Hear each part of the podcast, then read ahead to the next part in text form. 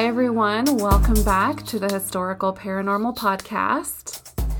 I have done pretty extensive research on this subject today. I was not aware of Venetian history and how incredibly rich and detailed it is. And please appreciate that it's taken me like two weeks to do this, along with my my job, which is fairly busy, um, especially now, and just life, which gets busy in general. So it's taken me a little while, so I apologize for that. But today we are venturing into Venice, Italy, the sinking city of rich history, art, and beauty. It sprawls across a hundred or so small islands in the Adriatic Sea, giving Venice no roads, only canals, which includes the Grand Canal. Along the Grand Canal are Gothic and Renaissance palaces and museums. But today, we're specifically traveling to number 353 in the Sestiere Dorsoduro, a palace overlooking the Grand Canal. And at this point, I would very much like to put out my usual disclaimer that I'm going to pronounce some things, maybe not incorrectly, because Italian is a little bit easier to pronounce for me, but definitely badly. So bear with me on that one. Okay, the palace, known as Palazzo Dario, is cursed, killing or cursing its owners and sometimes its owners' families to financial ruin. And before we get into that, let's try to understand the time we're entering into. Venice has inspired countless works of art and word and is surrounded by its own mystery. At one point in time, Italy was not the united country we know it as now. Like Greece, it was made up of a few city states like Genoa, Pisa, and Amalfi. Venice had early on set itself up as an integral trading port by eradicating pirates along its coastline and becoming known for silk, art, and spices. As a result, palaces began cropping up along the city's Grand Canal, and the city was incredibly wealthy.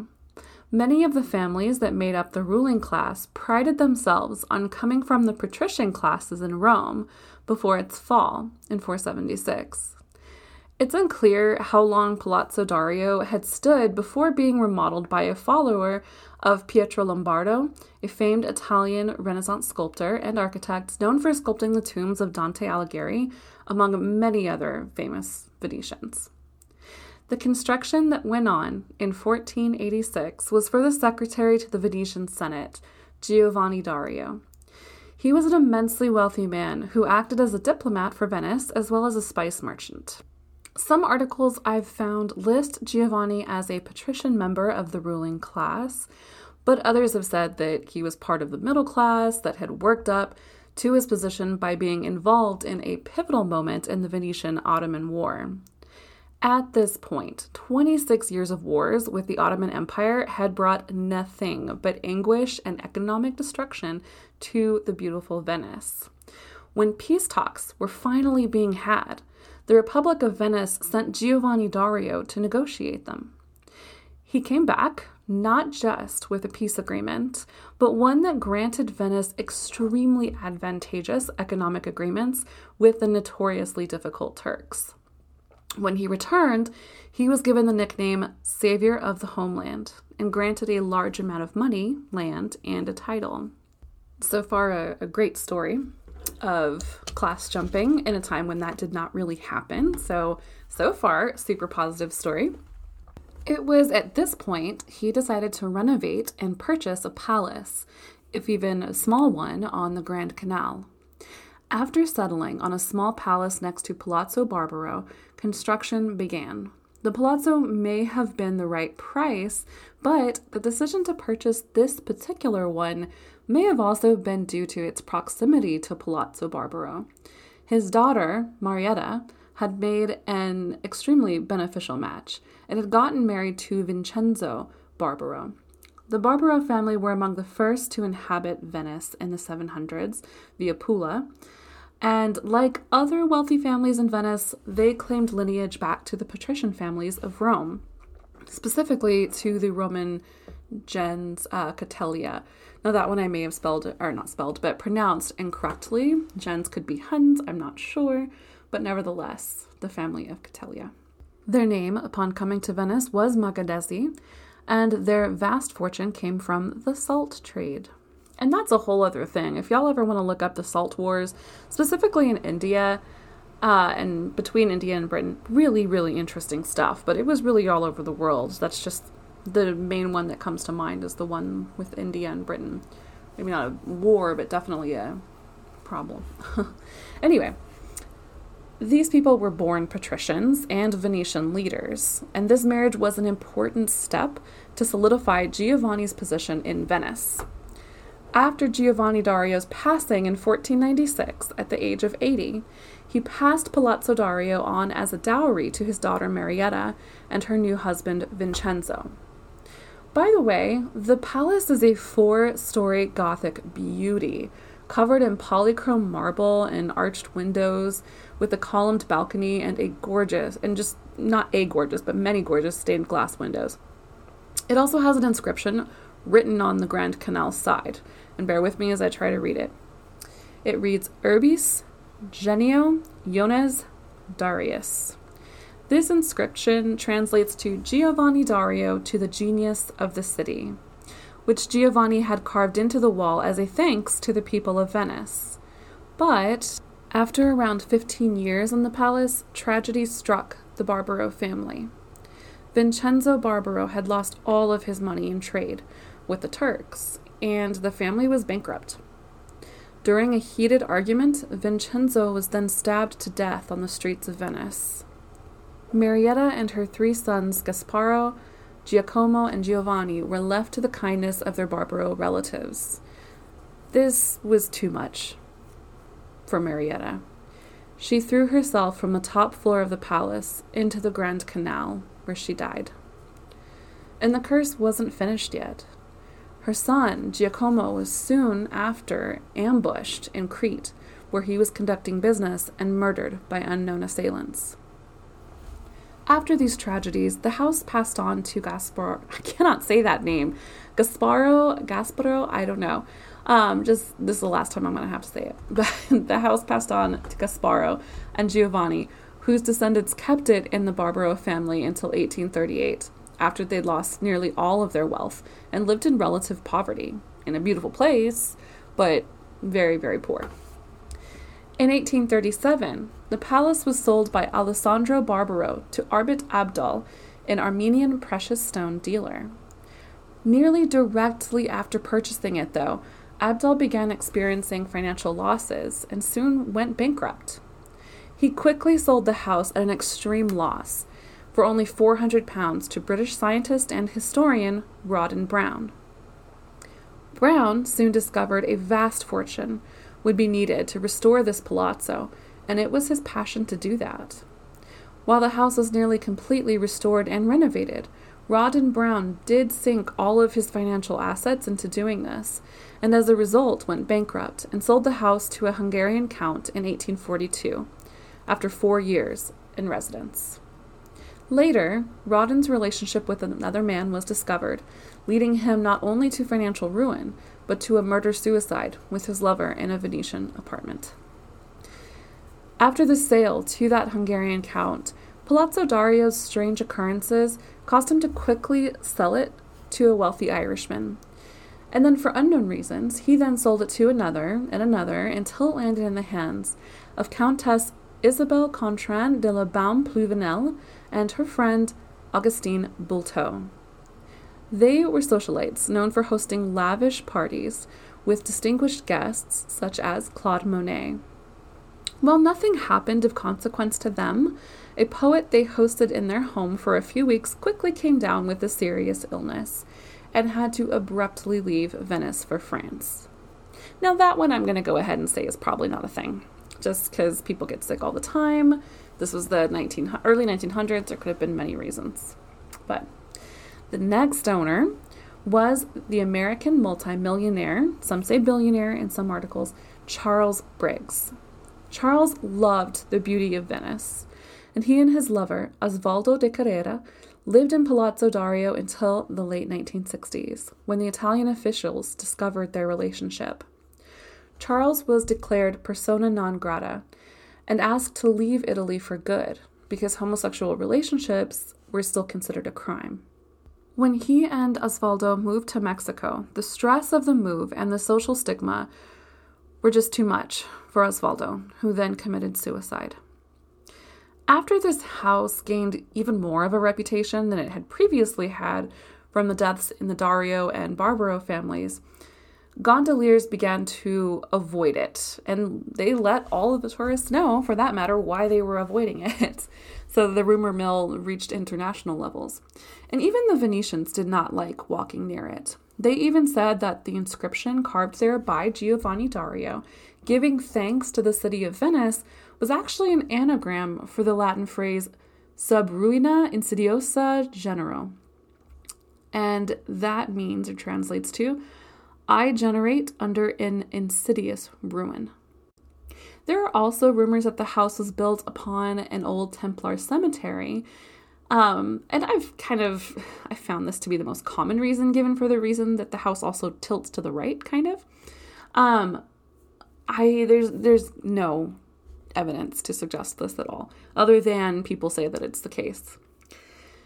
After Charles Briggs was forced to leave Italy, the operatic tenor Mario Del Monaco was interested in buying the house. He'd heard the rumors, but he was not one to turn down a great palazzo on the Grand Canal due to a few unfounded rumors.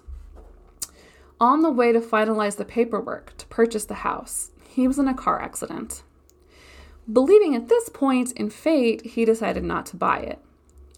Count Filippo Giordano della Lanza then acquired the property. He didn't believe in cursed houses either, and this particular palace in Venice was not only at the right price, hello, but provided an excellent getaway from his home in Turin.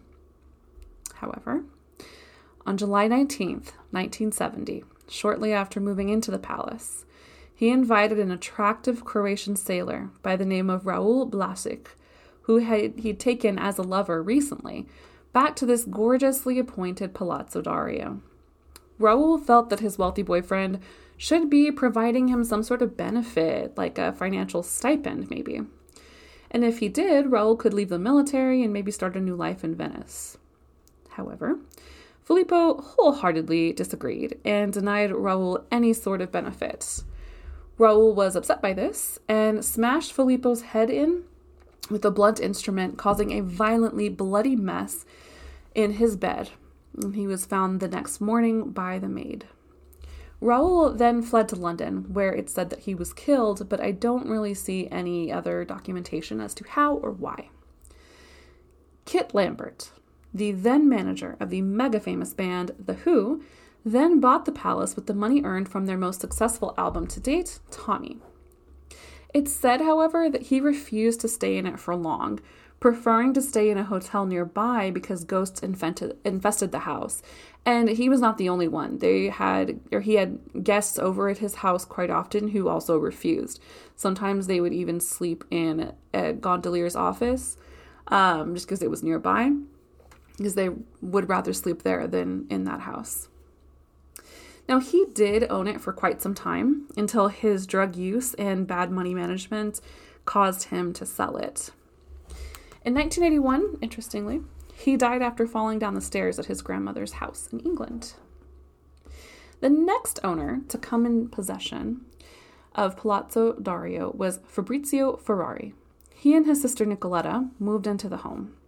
Nicoletta soon died in a car accident that Venetians felt was odd. In that crowded city, there were no witnesses that claimed to see it or even hear it. She was just found dead in the crashed car. Fabrizio did not escape the house either. He fell into financial problems and then was arrested for beating a model in his home. He lost his businesses and then sold the home to financier Raul Gardini in the late 1980s. Raul was going to renovate the house and give it to his daughter, but after a series of financial setbacks and legal troubles in the city of Ravenna, he was unable to do so. In circumstances that aren't entirely clear, he committed suicide in Milan in 1993. After this, as you can imagine, it was incredibly hard to find anyone willing to buy Palazzo Dario. Woody Allen had considered it in 1999, but after hearing about all of the murders and the gory history of it, he decided against it. Even as recently as 2002, the original bassist for The Who, John Entwistle, had rented the house for a few weeks um, as a getaway and maybe as a memory of his old band manager, Kit Lambert. A week into his rental, he had a heart attack. Now, the house is owned by an American company, and it's occasionally used to host art exhibits in partnership with the nearby Guggenheim Museum. No one has reported any strange deaths from visiting, but Venetians swear that the house that kills is not finished yet. So, after hearing all that, I wanted to do a lot of research because I was like, this sounds like crazy, and more people should know about this because it seems like it's very well documented reading all of the articles that are there. However, I really hate to burst anyone's bubble, but I have some damaging news. So, let's go back to the first deaths that the house reportedly caused. We have Marietta, Vincenzo, and their three sons, one of whom, Giovanni, was supposed to have been mobbed in Crete and murdered. Let's actually start with Marietta. Marietta lived to the age of 39. Now, her cause of death is listed as, in some articles, natural causes. And then some people do say she committed suicide. They said at age 39, that was a normal time for women to die back then. I don't know about all that. So that's a maybe. Maybe she committed suicide at age 39. It seems right for the timeline. Who knows? While she did have one son, the name that I can't say, Gasparo or Gasparo, however you say it, he died at 18 and it's unclear as to why. And Giovanni, who was mobbed in Crete, um, he actually is not her son, the one that was mobbed in Crete. He died in war and he was a descendant of hers. So Giovanni uh, and Giacomo ended up inheriting the house and taking care of it and it actually stayed in the Barbaro family until the early 1800s. So that was one thing. Now, Vincenzo is another thing entirely. I couldn't find news, good or bad, about Vincenzo. So he could have died stabbed to death, but I mean, there would be some kind of documentation for that. So let's go to the next one to Arbit Abdal. That one also proved to be untrue. So they say that he died in misery and so on and so forth. He did die in financial ruin, but they didn't say that he was necessarily sad about it. It may have just been a thing that happened. So we don't actually know. And that was not my bombshell. This one is. When we go to Rawdon Brown, the legends have it that his relationship with another man was discovered and that led him to having a terrible reputation and then to a murder suicide with his his lover in his Venetian apartment. Entirely not true at all. Um, he died, Rawdon Lubbock Brown in Venice, but he died at an older age, supposedly peacefully, and is a really re- renowned archivist, historian, and scientist from England. So that never happened. There was no lover. As far as I know, he never took a wife and was friends with John Ruskin, who is a whole other thing. I can't even, I don't even know. So there really is nothing at all to prove that that was the case. So I'm not sure where that came from. All right. Next, we're going to go to the American multimillionaire Charles Briggs. This one was true.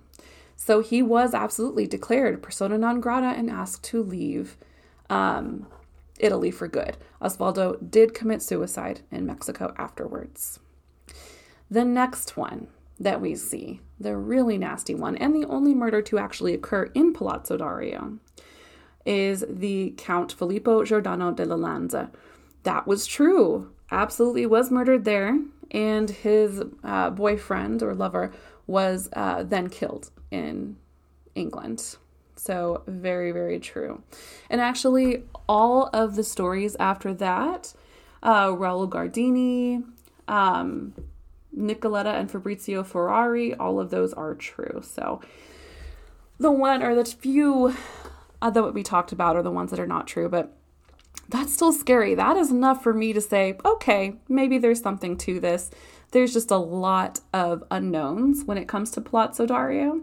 So I would see say that if you're going to go to Venice, check it out, go see it. You know, don't stay there. You can't anyway, but don't stay there because it's uh it's a little it's got a bad reputation for a reason, I would say. All right, you guys. I hope y'all have a fantastic week. Again, please rate and review the podcast on Apple Podcasts or wherever you get your podcasts. And of course, follow me on Instagram. I am uh, historical paranormal. And let me know if there's any stories that you would like to hear. Something fun like Palazzo Dario, where it's not very well known, is always appreciated. All right, you guys, thank you so much for listening. Have a great week.